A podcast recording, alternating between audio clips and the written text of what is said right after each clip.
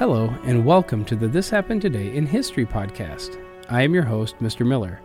This podcast will cover a number of topics that happened on this date in history. Please visit the podcast webpage at thishappenedtoday.buzzsprout.com. There you can download the notes page, which will help you organize the information as well as develop your own ideas on how these events change the world around us. If you're interested in hearing more, please consider subscribing so you will not miss out on what happens tomorrow in history. Today is April 20th. In 1957, a replica of the original Mayflower, which transported pilgrims to the New World, the Mayflower II, recreated the original voyage and set sail from Brixham, England, across the Atlantic, arriving in Plymouth, Massachusetts on June 13, 1957. The Mayflower was the ship that transported the English separatists, better known as the Pilgrims, from a site near the Mayflower Steps in Plymouth, England, to Plymouth, Massachusetts, which would become the capital of Plymouth Colony in 1620. There were 102 passengers and a crew of 25 to 30. The vessel left England on the 6th of September, 1620, and after a grueling 66 day journey marked by disease, which claimed two lives, the ship dropped anchor just inside the hook tip of Cape Cod, or Provincetown Harbor, on the 11th of November. The Mayflower was originally destined for the mouth of the Hudson River near present day New York City at the northern edge of England's Virginia colony, which itself was established for the 17 or 1607 Jamestown settlement. However, the Mayflower went off course as the winter approached and remained in Cape Cod Bay. On March 21, 1621, all surviving passengers who had inhabited the ship during the winter moved ashore at Plymouth, and on April 5th, the Mayflower, a privately commissioned vessel, returned to England. In 1623, a year after the death of Captain Christopher Jones, the Mayflower was most likely dismantled for scrap lumber in Rotherhithe, London. The Mayflower has a famous place in American history as a symbol of early European colonization of the future United States.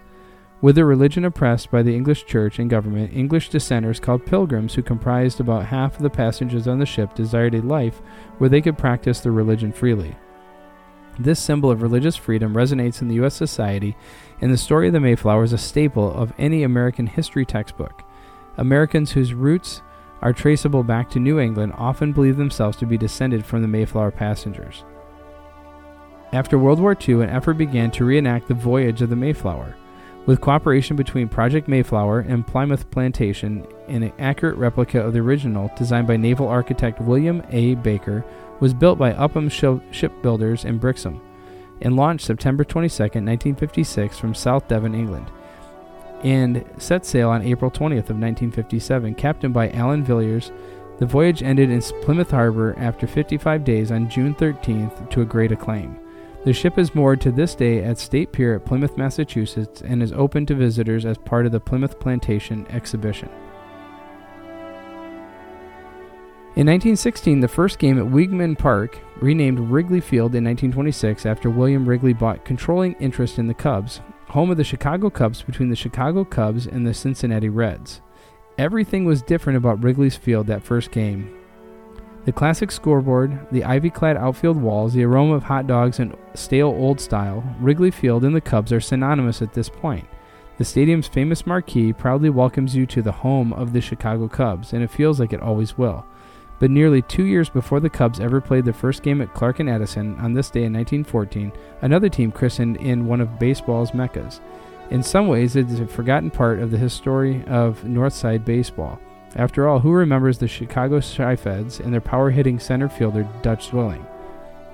Wrigley Field opened in 1914 under the original name Weeghman Park after millionaire Charles Weeghman paid $1.92 million for a 99 year lease on the land. The stadium was built in just two months to be the home of the Chicago Chi-Feds, which were part of a Major League Baseball competitor formed by Weeghman called the Federal League. The Chi-Feds, also known later known as the Whales before the Federal League shut down, played their first game at Weeghman Park on April 23, 1914 against the Kansas City Packers.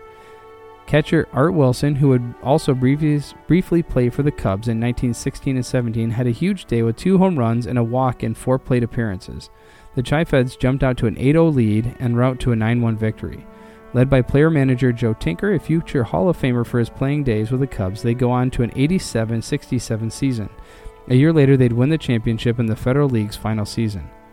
A lot was different about attending Wrigley Field back then, beyond just the name of the venue and the team playing in it. There was no marquee, ivy, scoreboard, or upper deck. None of that would be added for at least a decade. Fans were allowed to smoke anywhere they pleased. World War I had not begun, and women couldn't vote. It was a much different world. And then there were the names. Oh, those glorious old timey names Rollie Zeider, Dutch Zwilling, Claude Hendrix, Chet Chadbourne, Duke Kenworthy, Chief Johnson. Not only were fans out there rooting for a team called the Chi-Feds, which is just Chicago and Federal slammed together, their team had guys named Dutch and Rollie taking on players named Chet, Duke, and Chief. It was beautiful. After the closure of the Federal League following the 1915 season, Weeghman was part of a group of investors that purchased the Cubs and moved them to Weeghman Park in 1916. William Wrigley Jr. took over control of the Cubs in 1919 and renamed the stadium to Cubs Park starting with the 20 season. The Bears played their first game there in 1921 and would stay through 1970 when they moved to Soldier Field. In 1926, the park was finally renamed Wrigley Field before the beginning of a major project to renovate the stadium. An upper deck and the now famous bleachers were added to expand capacity to roughly 40,000. The marquee went up outside. In the 1930s, the scoreboard and ivy were added to round out the iconic aesthetics of the Northside Park.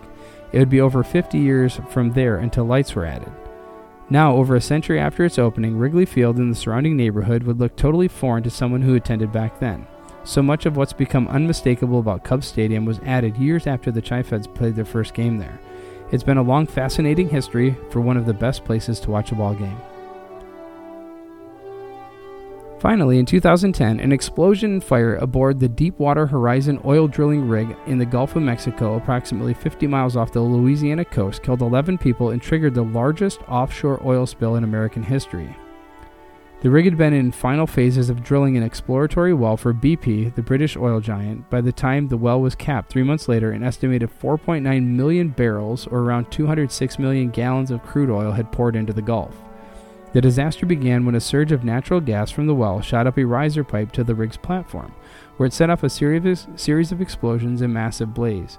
Of the 126 people on board, nearly 400 foot long Deepwater Horizon, 11 workers perished and 17 others were seriously injured. The fire burned for more than a day before the Deepwater Horizon, constructed for 350 million in 2001, sank on the 22nd of April in some 5,000 feet of water. Before evacuating the Deepwater Horizon, crew members tried unsuccessfully to activate a safety device called a blowout preventer, which was designed to shut off the flow of oil from the well in an emergency. Over the next three months, a variety of techniques were tried in an effort to plug the hemorrhaging well, which was spewing thousands of barrels of oil into the Gulf each day. Finally, on July 15th, BP announced that the well had been temporarily capped, and on September 19th, after cement was injected into the well to permanently seal it, the federal government declared the well dead.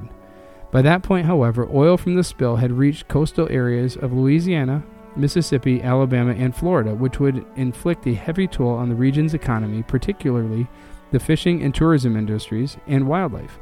Scientists say that the full extent of the environmental damage could take decades to assess.